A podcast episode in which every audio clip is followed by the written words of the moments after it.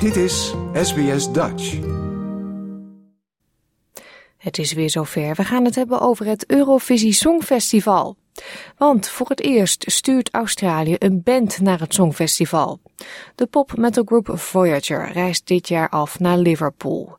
Vorig jaar kwam ze net tekort en eindigde ze bij het publiek als tweede tijdens de voorronde, beter bekend als Australia Decides. Have you ever done anything like this before? Have you ever done anything like this before? If you've never done anything like this before, then you haven't been alive. Have you ever shut all the open doors?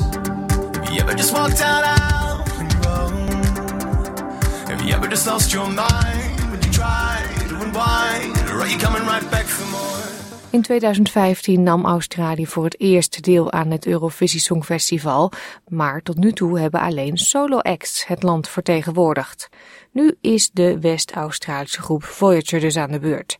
U hoort Emily Griggs, hoofd van de delegatie voor Eurovision Australia. Voyager have been entering song after song, year after year, and I just feel like this year is their year. This is their moment to shine. Voyager eindigde vorig jaar tijdens Australia Decides net achter zanger Sheldon Riley, die vervolgens deelnam aan het Eurovisie Songfestival van 2022 in Turijn.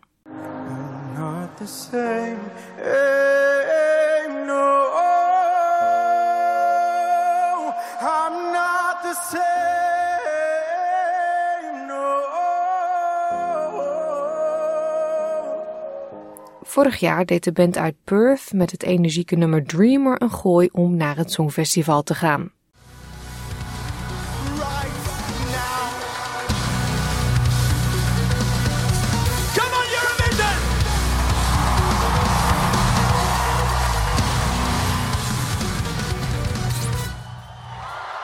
Voyager bestaat uit bandleden Danny Astrin, Simone Dole, Alex Canyon, Ash Doodkorte en Scott Kay.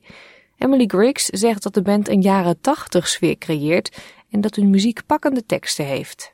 Look, they're going to bring something different that Australia has never um, entered before. So Australia, we've always had some incredible solo acts, and this year we're submitting a band. And I think just that alone is a huge difference. Een groep waarbij SBS en productiepartners betrokken waren, heeft de band uitgekozen om mee te doen aan het Songfestival en dus gaat de uitzending van Australia Decides dit jaar niet door.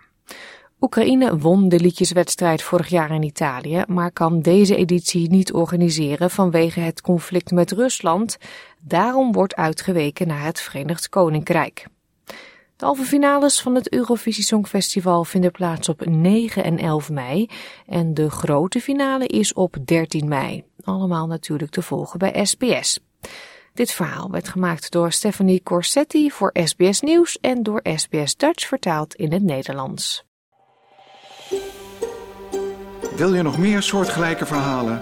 Luister via Apple Podcasts, Google Podcasts, Spotify of waar je je podcasts dan ook vandaan haalt.